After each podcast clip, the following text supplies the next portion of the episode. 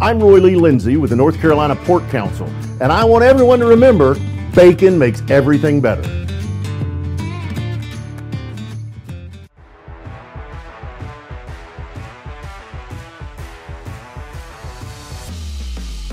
Welcome, everyone, to another week of the Old North State Tailgate presented by NC Pork. I'm Chris Edwards. Great to be with David Glenn. Hey, don't forget to subscribe to the podcast wherever you're watching or listening from, whether it's on YouTube, Apple Podcasts, Google Podcasts, Amazon Music, or iHeart. We really appreciate your support of the show and tell your friends about it too. Now, this week we'll be in Chapel Hill for the Old North State Tailgate and Traveling Sports Circus. We'll be at the University United Methodist Church on Franklin Street. That's right across the street from Sutton's. So come by and see us from 5 to 7:30 on Saturday. The David Glenn Show this week, Thursday at 9 a.m. This week's featured guest, Virginia basketball coach Tony Bennett. And on Wild Dogs and Hogs this week, Mike and Coach Collins sit down with David Cutcliffe.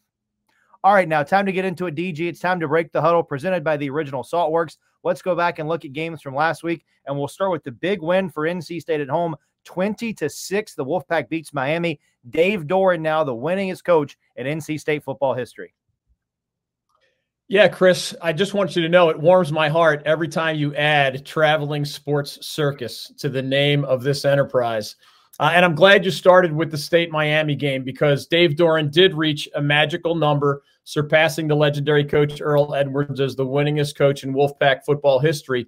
And I thought a big part of the story is that for the second year in a second week in a row, Dave Doeren led state to an important victory over an ACC opponent at Carter Finley Stadium in a game where the opponent actually had arguably more talent overall. And that's the essence of good coaching, right? The question against both Clemson and Miami, as it became crystal clear that the defenses were better than the offenses in both of those games, it was going to be who could stick to the game plan, who could limit penalties and boneheaded mistakes, who could win the turnover battle, and then who could create just enough big plays offensively to win what was likely to be a low scoring game. Sure enough, against Clemson, 24 17 Wolfpack. Against Miami, 20 to 6 Wolfpack. These are very low scoring games by 2023 standards. And remember, the Clemson Tigers had a lot more first downs, a lot more yards than the Wolfpack in that game. But State won the turnover battle 2 zip. State had only two penalties against the Tigers. And then Peyton Wilson, on demand from us at the Old North State tailgate, had that pick six for a touchdown as the Wolfpack scored defensively. And the young quarterback, MJ Morris, was asked to just manage the game, minimize mistakes, get the ball to the star receiver, KC Concepcion, on passing and running plays. And that was the combination to beat the Tigers. Well, against Miami, it was a very similar blueprint with even better results. The offense was again led by Concepcion. That was good enough, not great, but good enough offensively. And the defense, again led by Wilson, was absolutely brilliant. The Hurricanes, who had been averaging 35 points per game going into this one, had four turnovers and was limited to less than 300 yards of total offense. So huge hat tips to that 11th year head coach of the Wolfpack, Dave Doeren, now with 78 career wins and alone atop that mountain. Hat tip to Tony Gibson, the fifth year defensive coordinator of the pack, uh, who had a game plan that was brilliant and had his players executed to near perfection. And of course, the hat tip to the star linebacker, Peyton Wilson. He leads the ACC in tackles by a ton with about 12 per game. And he's probably going to be deservedly the ACC's defensive player of the year. All right, let's dive into another game from this past week. It was not pretty on Thursday night at Wallace Wade Stadium in Durham, but the Blue Devils found a way to get it done with their third string quarterback. Duke beats Wake Forest 24 21. Yeah, not pretty as being nice. It's crazy. The ACC needs more big numbers in terms of TV. We write about that every week at our website. We hope folks will check it out at ncsportsnetwork.com the overall news for the ACC has been mostly good TV wise this year. But when the Duke Wake Forest game comes with the Deacs last in the ACC in scoring offense and the Devils playing their third string true freshman quarterback, I thought that might be a Thursday night kind of hide your eyes game. Yeah. The bottom line was it was a grinder as expected, but Duke's third string quarterback, Grayson Loftus, who remember was never supposed to see the field this season, But Riley Leonard was out with an injury. Backup Henry Belin IV out with an injury. Loftus was not great. He was only seven for 19 passing for 86 yards, a touchdown, and an interception. Those are not QB numbers that typically lead to victory. But he led two fourth quarter scoring drives after that great Duke defense kept the Devils in the game. And Duke came back from a 21 14 deficit in the fourth quarter to win 24 to 21. Wake actually finished that game, Chris, with a 400 to 267 edge in total yards. But the Deacs made some really uncharacteristic errors that frustrated Dave Clawson down the stretch. Two missed short field goals, a couple of really dumb penalties on Duke's game-winning drive. Again, uncharacteristic of Wake under Dave Clawson.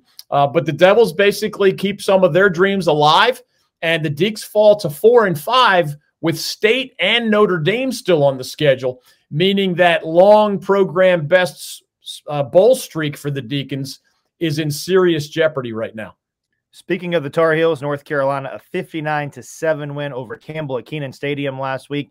Tar Heels kind of did what they needed to do, just got the job done and move on to this week. Yeah, we knew they'd probably win and probably win big. 59 to 7 is what they should have done, but we wondered last week about the attendance for this game. And while the announced number was almost 48,000, and remember, that's just a few thousand short of the new capacity at Kenan Stadium, that number definitely better reflects tickets sold mm-hmm. because obviously there weren't nearly that many bodies in those seats on a beautiful sunny afternoon in Chapel Hill as the Tar Heels eventually, after a slow start, really hammered the Camels. That is only going to reinforce the endless questions about the football culture at UNC because that's a 7 and 2 football team that has spent most of the season ranked in the national top 25 and the Campbell contest was star quarterback Drake Maye's next to last home game with the Tar Heels, given his projection as a very high first round NFL draft pick this coming spring. To the Tar Heels' credit in terms of execution, after that slow start against Campbell, they did everything they were supposed to do. They averaged almost 10 points or 10 yards per play on offense. They held Campbell to less than 300 yards of total offense with that sometimes shaky Carolina defense. So, in the end, it was exactly the result the Tar Heels needed on the field, but it didn't stomp out any of those lingering questions off the field. And then the final game from last week, a big upset win for the Elon Phoenix on the road. They beat sixth ranked Delaware 33 to 27. And now Coach Trisciani's team still has all of their goals in front of them, DJ. Yeah, this is a big deal for multiple reasons. First, in the history of Elon football and the Blue Hens, you correctly announced uh, the number six national ranking. In another poll, they were actually in the top 5 mm-hmm. So, for historical purposes, in the history of Elon football, the Phoenix has three wins over top five FCS opponents, and two of them are this season under fifth year head coach uh, Tony Trisciani. We were there for the first one. That was the home victory over top five William and Mary. And this one was, as you said, on the road against a Delaware team that remember this, folks, the Blue Hens had entered the game seven and one. And their only loss prior to Elon of the entire season had been at Penn State, where it's okay to lose, right? right. Number two, this win keeps Elon in the running for a Coastal Athletic Association championship which the Phoenix has never won. They've only been a member of the CAA since 2014, so that's not like an eternity statistic. But a first time it would, would be a heck of a special time. Phoenix is five and one in the league, challenging road trip this week to Richmond, another team kind of in that mass there tied for first place. And then they have a regular season finale where they'll be the favorite against Hampton. And then finally, as much as I respect this year's Elon team and we've seen them in person and otherwise, it won at Delaware in a way I never would have imagined. The Phoenix is really good on defense, which is Tony Trisciani's, forte as a former defensive coordinator. But this team sometimes struggles offensively. At Delaware, though, veteran quarterback Matthew Downing deserves a shout out. Previously played for the Georgia Bulldogs at TCU at Louisiana Tech. The guy had the best game of his entire college career when the Phoenix really needed it at top five Delaware. Career high 352 passing yards, three touchdown passes, no interceptions. Junior wide receiver and return man Chandler Brayboy, who first caught our eye when the Phoenix played at Wake Forest to open this season, also had a huge game. So shout out to him for his career high 269 all purpose yards, a huge step in the right direction of what might still be a special season for the Phoenix. All right, when we come back, we'll have our Sport Clips MVP of the week presented by Sport Clips. And as we go into break, here are all the scores from last week's games involving North Carolina college football teams with our Jimmy scoreboard right here on the old North State tailgate.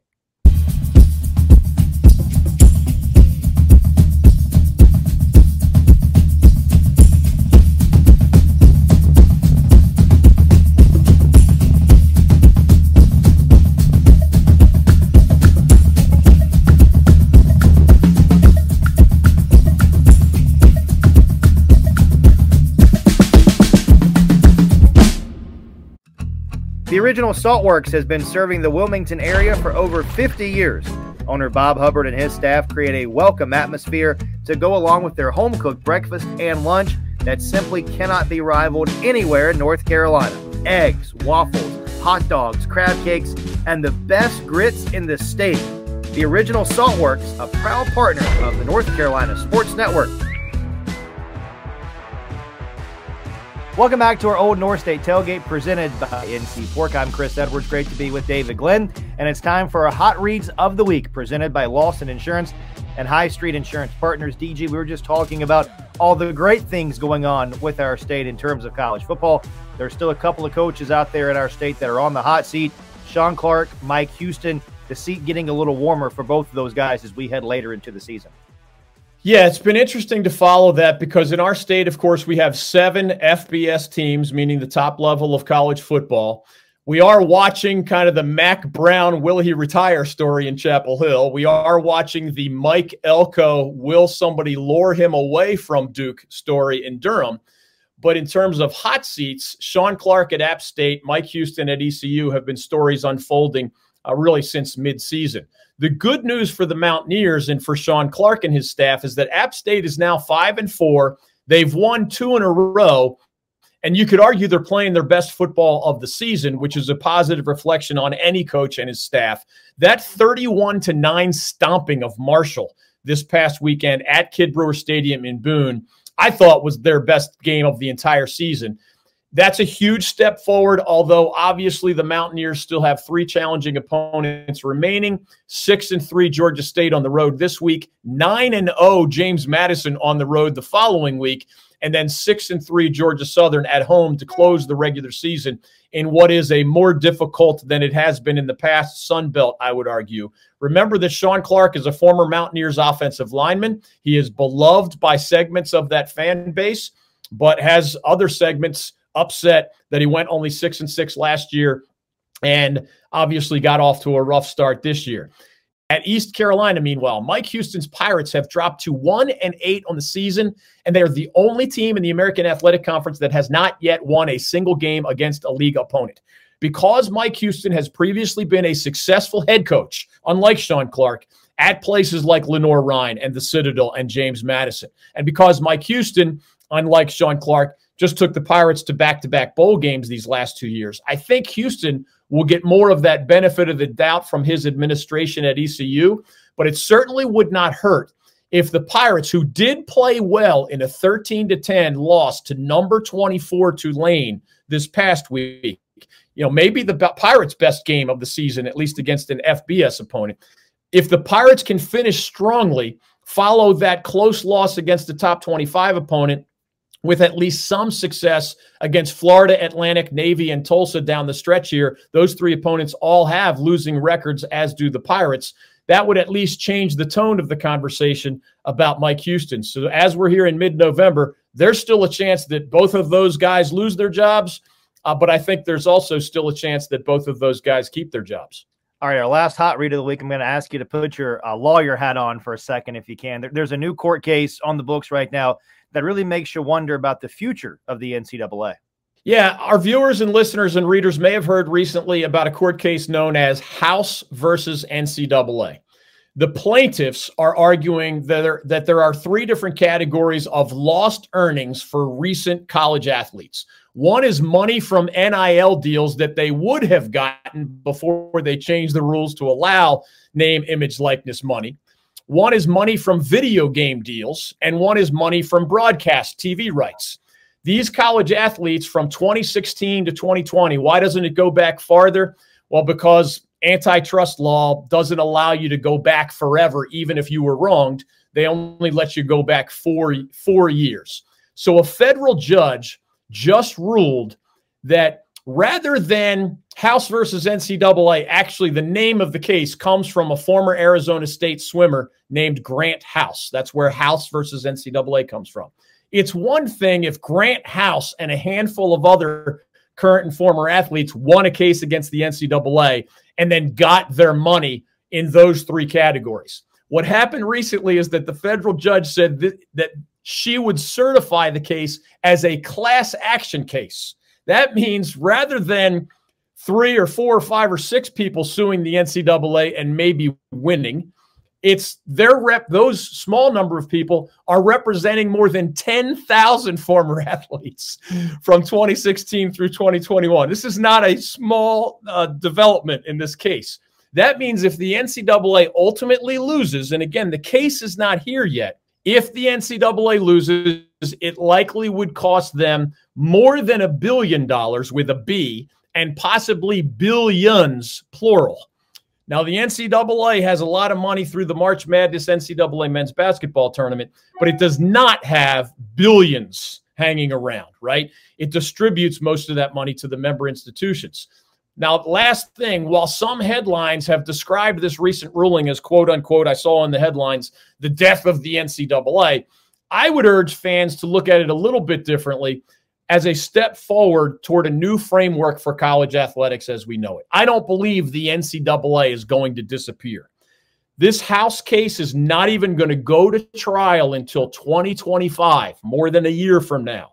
That leaves some time for the NCAA to continue to lobby Congress for some sort of antitrust exam, exemption or some sort of new legal framework that'll govern the future of college athletics. We'll see how that goes. No progress with the United States Congress for the NCAA to this point. But there's also the possibility that the NCAA strikes some sort of collective bargaining agreement or something like it, as we see in professional sports all the time, with some sort of futuristic union style group representing college athletes. I think that's where we're headed.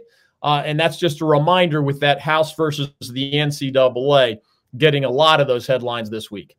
All right, time now for our Sport Clips MVP of the week presented by Sports Clips. And for that, we send it over to our pal, Mike Waddell. Mike? Mike Waddell, Coach Jim Collins, and Coach David Cutcliffe with you here on the Old North State Tailgate and Traveling Sports Circus as we get ready for week number 11 of the college and coach, it's been a while. We got to ask you. You're down in Birmingham. You're living the big life in the SEC. What's on your mind in this ever-changing world of college football these days? Maybe, maybe do we have five hours? uh, a lot. Uh, first of all, I'm thrilled to, to see you both, and uh, you know, Jim Collins is one of the finest defensive football minds and coaches. People around the whole game know that. You, legendary career and, and all that you've done, the places you've been. So thank you both for your contributions Ooh, to, to football, stuck. college football. But let me tell you where my mind goes. Um, every day, um, I'm looking for solutions because I do think we have that many problems. And so here's how I focus my mind on a daily basis. I try to really make sure that anything I think, I write, I send on to someone else is all benefiting a college football player. Where I differ than most, it's not about giving them things. Yes, I want to share and improve the life of a college football player daily, but these are young people that are naturally busy anyway. Okay, if it's done right, they're students. If it's done right, they're working 20 hours a week minimum. That's with your coaches uh, as a football player. Uh, clouding that issue, we're losing sight of the mission. So when I say I, I focus it toward a college football player, I'm literally almost writing a book of notes to share with football oversight, to share with whomever takes over for Todd Berry and the American Football Coaches Association. I'm in touch with, and I've got good friends and have for a while in Indianapolis that are the, the workers. I don't know uh, Charlie Baker, I hadn't met him yet, but the people that are doing the day to day are terrific. Um, I, I feel like I've got to be able to share things accurately with our ADs. I would love to have time with the commissioner to talk to our presidents to tell them what a coach's perspective. And when Greg Sankey called me, I, wasn't planning on doing anything like this. But he said, I want you to consider coming to the conference office. We've never had a coach in place. Um, in this era right now, with everything we're going through, we think it can benefit us. Certainly know that it'll benefit our coaches. So I hope it's done that. Uh, I make site visits. And I'll tell you, if you want to know what's going on in college football, go to the equipment room. That's the first place I go. Those guys know what's happening with players, what's happening with coaches. They'll say, you know, things like, hey, our coaches are so stressed out. And hey, coach, can you help us get rid of these photo ops? You know, there's this stuff where unofficial visits, they're dressing out in full uniforms and people mm-hmm. don't think that that looks cute, right? You know, I mean, I'm blessed to have an offer. And, you know, I, I understand that. But there's a lot of people that don't make a lot of money that are working every weekend doing those photo ops. Right. It's hard. Somebody has to wash those uniforms after they put them on. Somebody has to size them. Somebody has to take the pictures. Somebody's got to set up the studio. So um, when I tell you five hours, I, mean it. I'm gathering information because I don't like saying something to these administrators that are running the show. I'm as far as you can get from that. But I'm trying to be a conduit between coaches but not just coaches, people in the organization, the football programs, and these administrators at every level. Um, it's an interesting task. Communication is one of the most difficult things we have in, in our world. If we communicated a little more clearly, we might not nearly have the problems that we have, that we face every day in this world. It is frustrating. And I was thinking back when Jimmy and I were talking about having you on the show this week and we put together an outline. It was before Dave Doeren, a guy you know very well, yep. coaching a position that you know very well, as well as anybody, the position of quarterback.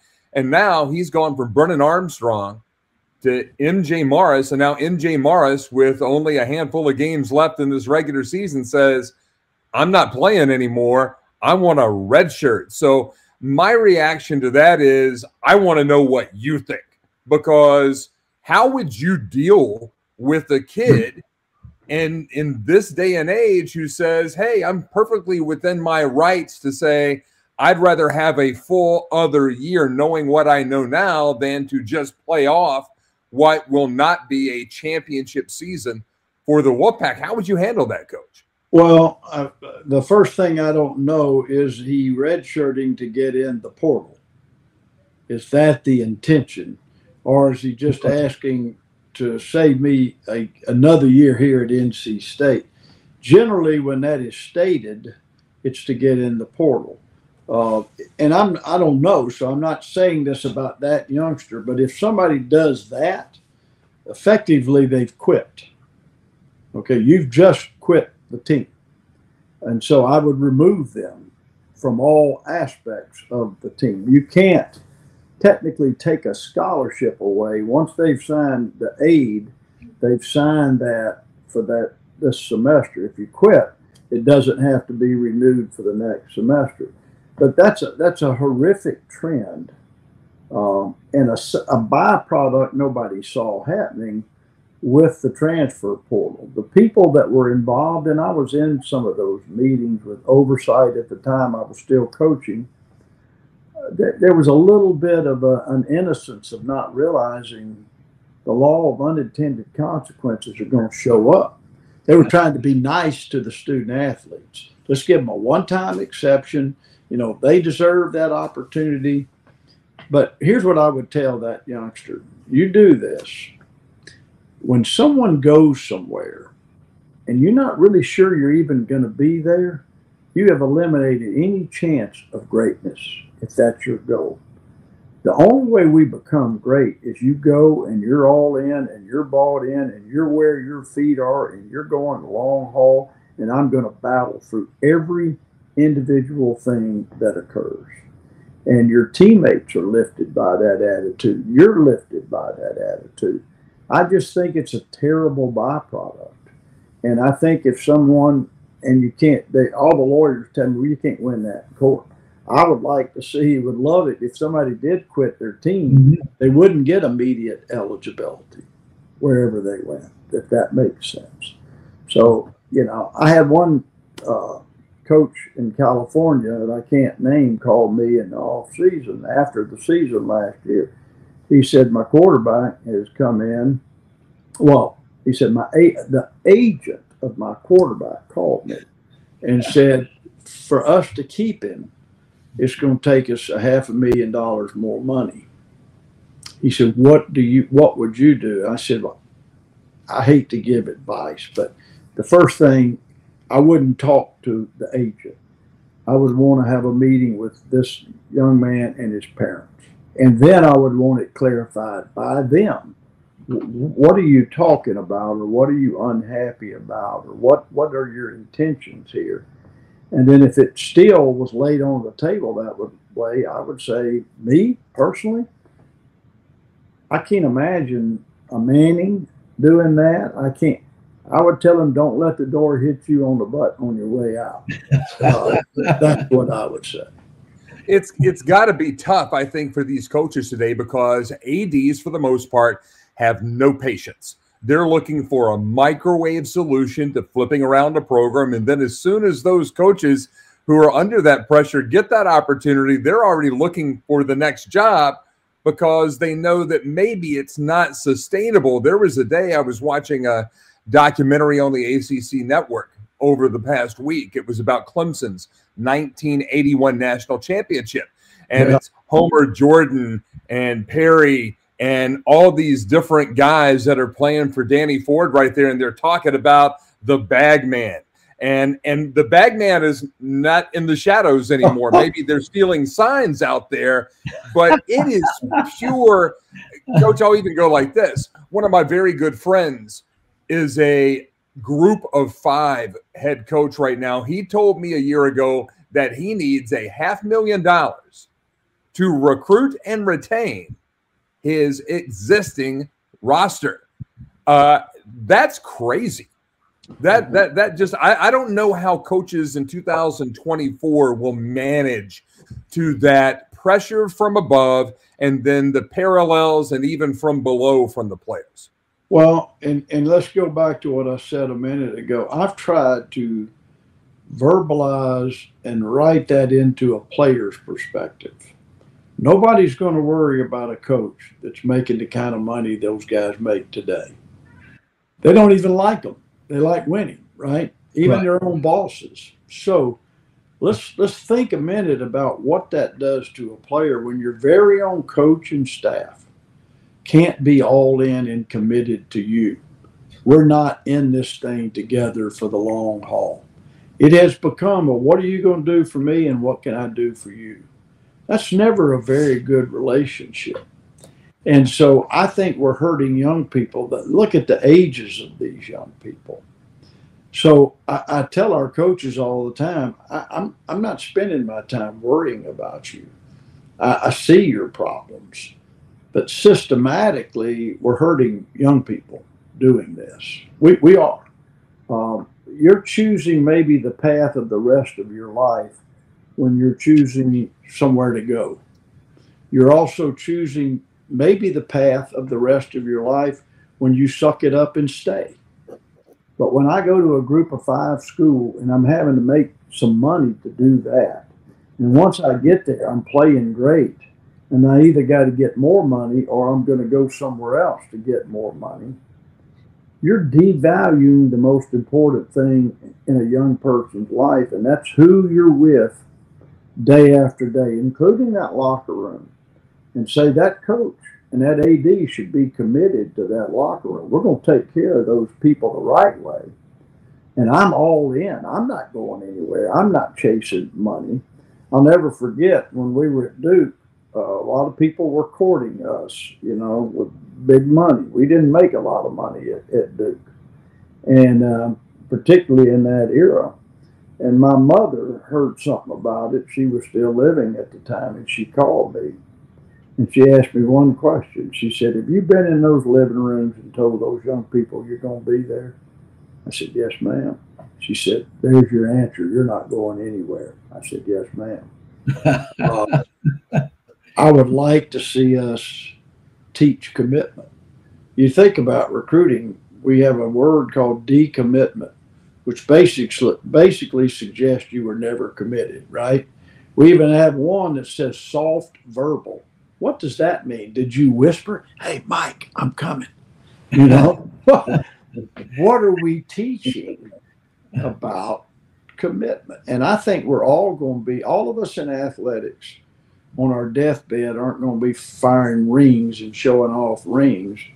We're going to be held accountable for what we did with the greatest resource we have, and that's our youth.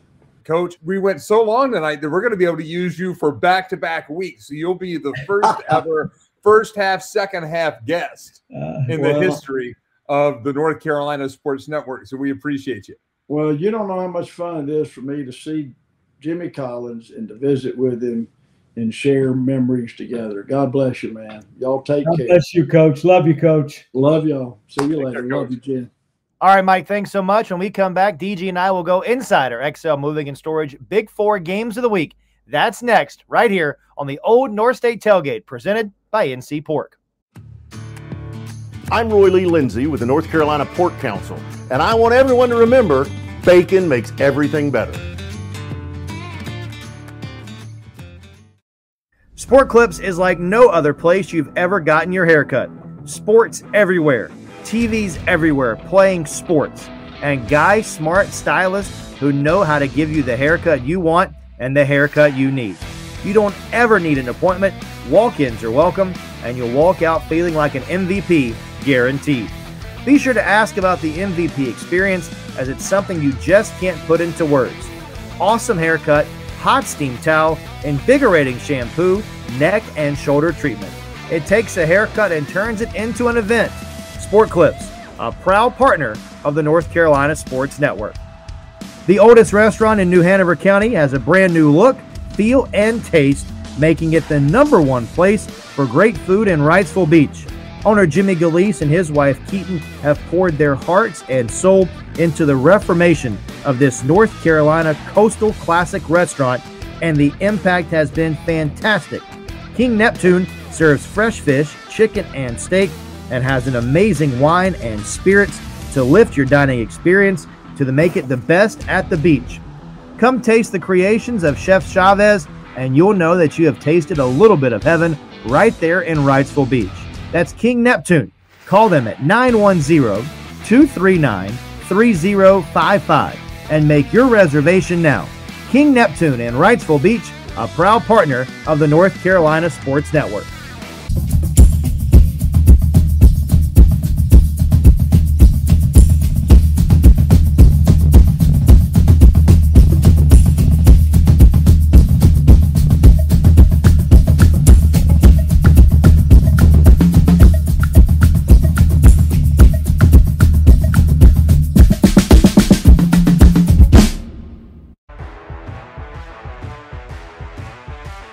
All right, DG, time to go inside our Excel moving and storage big four games of the week. And as we usually do, we'll start with one big game on the national scale. A couple of big time programs in the Big Ten going at it. 9 0 Michigan on the road at 8 1 Penn State. There's a lot of stuff going on with Michigan's program off the field, certainly. But Penn State, their only loss was to Ohio State, and they really lacked some offense in that game against the Buckeyes.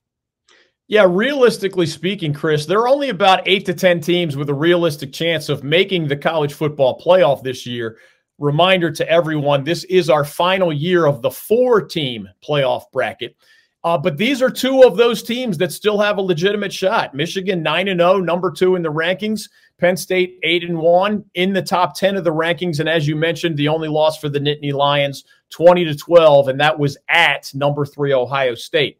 Michigan and Ohio State still have to face each other on the final weekend of the regular season. So that's one more loss that we know one of the top teams is going to have.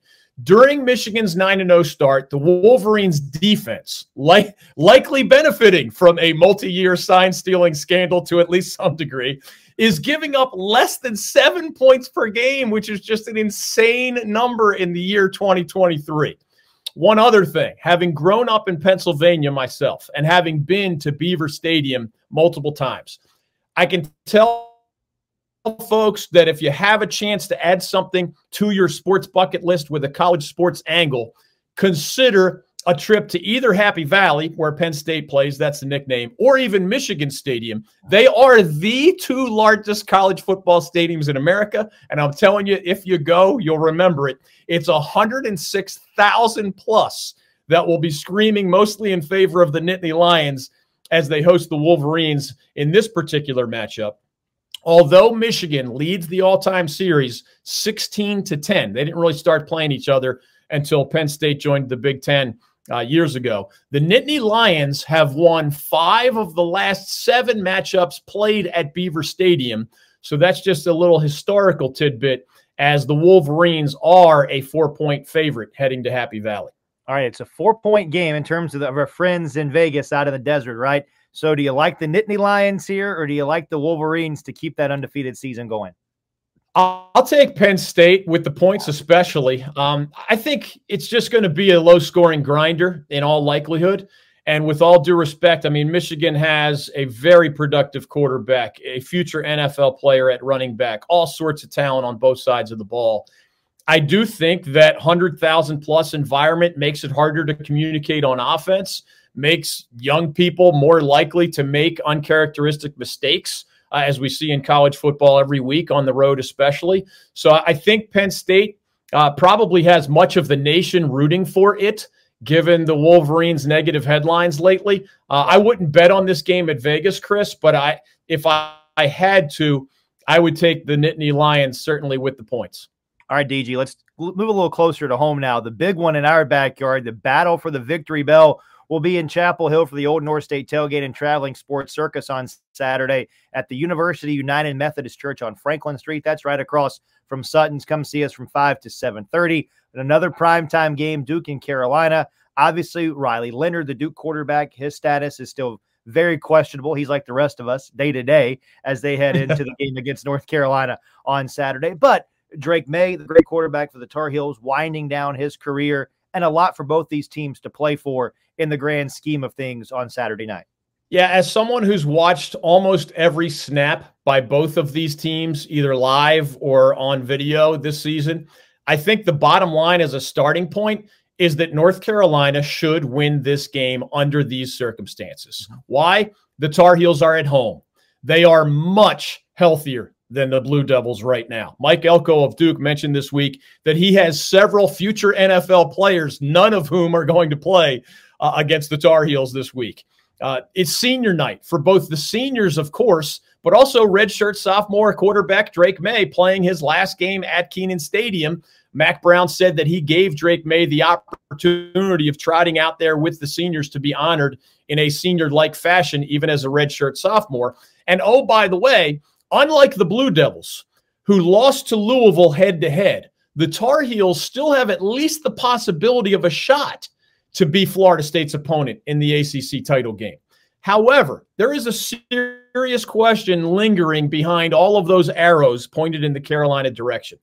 Even though Mack Brown is the guy who has won a national championship, and Mack Brown is the guy who's already in the Hall of Fame, my sense is that if we polled ACC or college football fans and just asked, which of these two coaches would you win or would you pick to win a close game between somewhat evenly matched opponents, I actually think more fans would pick Duke's Mike Elko, last year's ACC Coach of the Year, over Mack Brown in terms of his ability to get his team to consistently play to its potential, uh, especially given the Tar Heels' recent face plants against a bad Virginia team at home and then that mediocre Georgia Tech squad on the road.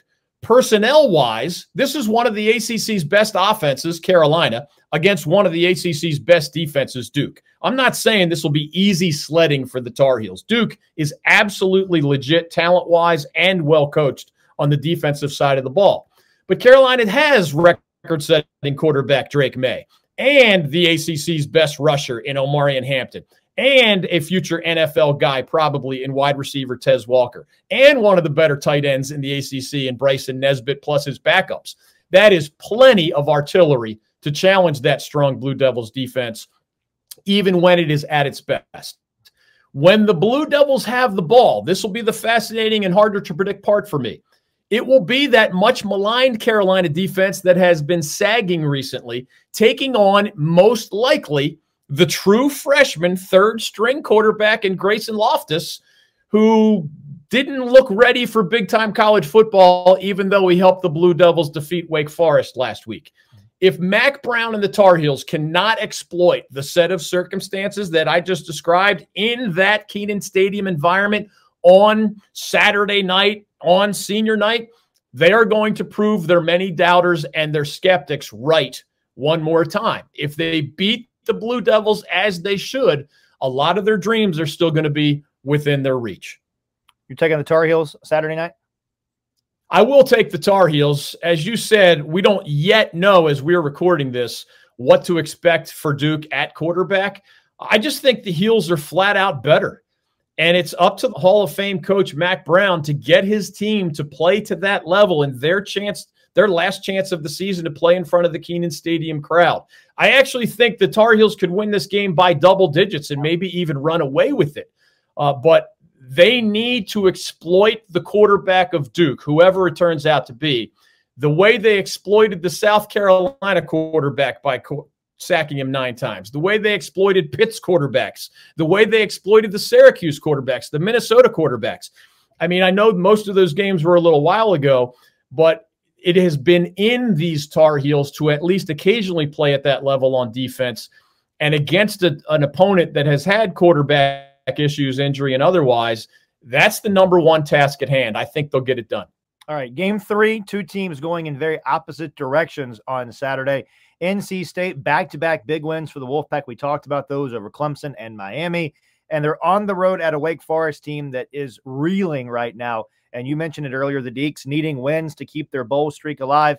Seems like NC State has figured things out, DG, but they're going to a place in Winston-Salem that's been a bit of a house of horrors for the Wolfpack as of late. Okay, in this one, although NC State has the better of this rivalry historically, Wake Forest has actually won nine of the last 10 matchups played in Winston-Salem. And it will not surprise me at all if the Demon Deacons, who are fighting to keep Dave Clawson's school record seven year bowl streak alive right now, if they do it again this year. We all know the X's and O's here. Both defenses are much better than both offenses. The same circumstances that the Wolfpack faced heading into its home victories over Clemson and Miami. But now we have the new dynamic, right? No more MJ Morris. That was an unorthodox, unorthodox mid-season announcement where he doesn't want to burn another year of eligibility. If he plays another game, he will. And even though he's the starting quarterback, I don't think I've ever seen this before. Uh, it's one thing to dodge a bowl game, right, to protect your pro status. No, this is leaving your team as the starting QB at mid-season to protect a year of eligibility. Uh, maybe it is unprecedented in college football history. I don't know. Some of these dynamics are the same, but I wonder how the Wolfpack is going to react even after reinserting the previous starter, Virginia transfer Brennan Armstrong, into this picture. Uh, I don't like the Wolfpack under these circumstances on the road. Now, the Demon Deacons know against Armstrong or anybody else, they're going to have to create turnovers and limit mistakes to win and they're going to need their veteran quarterback, Mitch Griffis, who has slightly improved as the season has gone along after really struggling early. They're going to need Griffis to deliver against what is an extremely aggressive and really confident Wolfpack defense right now. Someone's dreams are going to die on Saturday.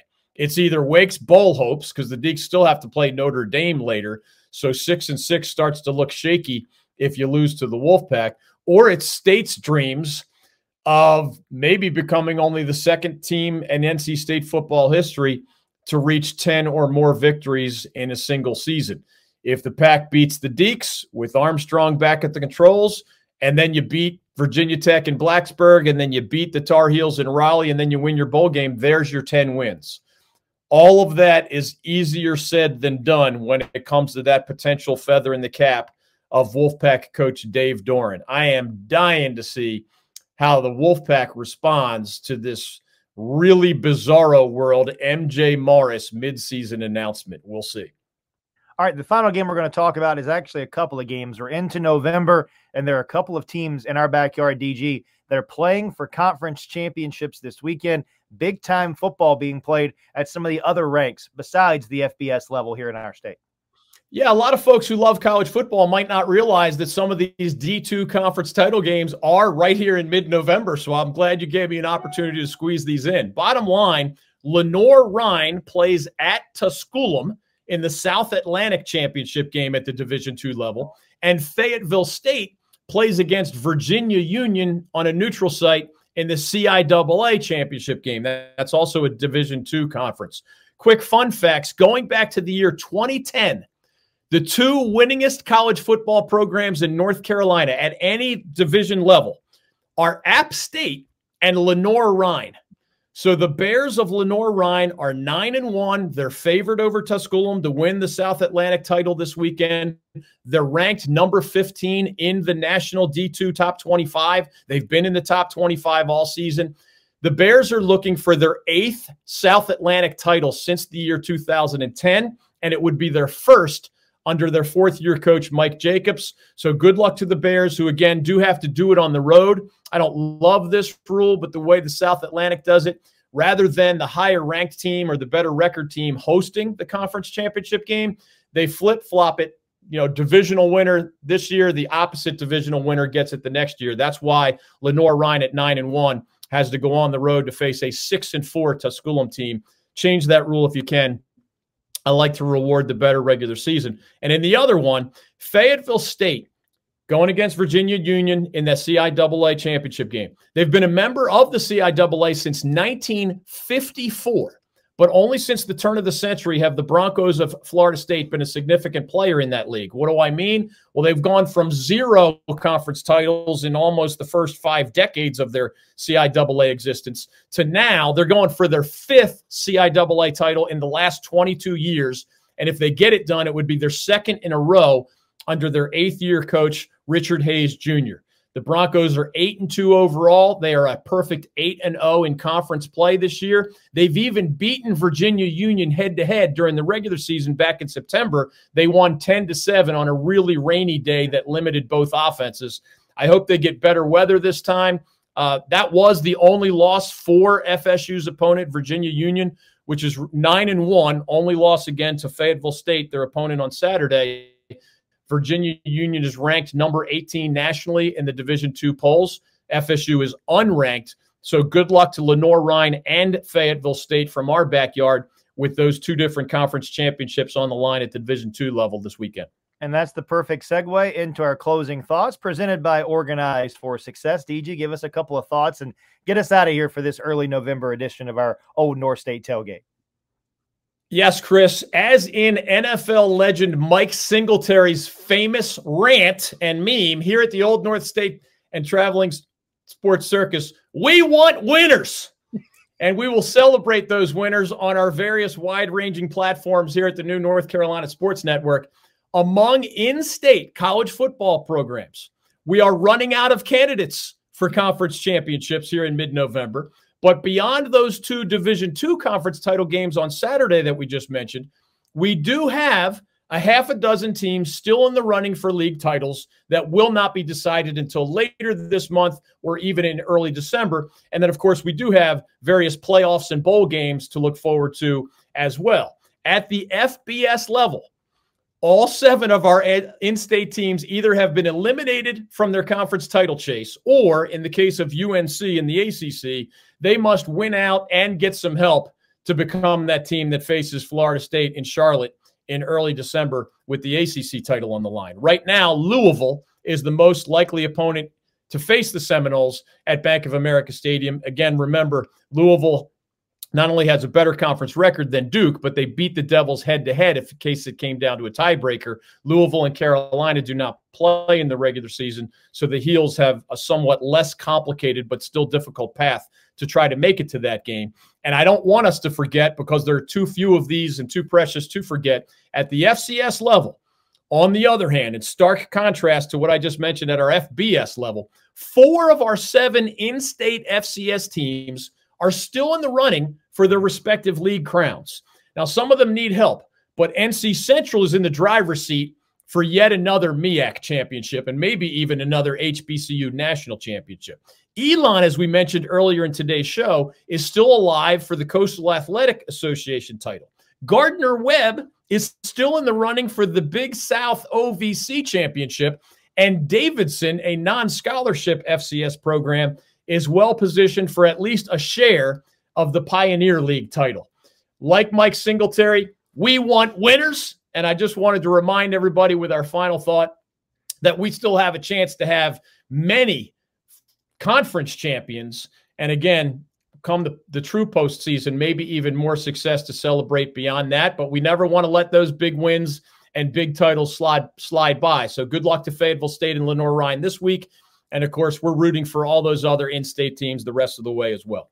We'll keep our pulse on all of that as you join us next week for another edition of the Old North State Tailgate. The Old North State Tailgate is an exclusive presentation of the North Carolina Sports Network. Our foundational partner is the North Carolina Pork Council. Thanks again to all of our special guests. For David Glenn, I'm Chris Edwards signing off for this edition of the Old North State Tailgate, the official tailgating soundtrack of the 2023 football season, right here on the North Carolina Sports Network. We'll see you next week for another edition of our show. So long, everybody.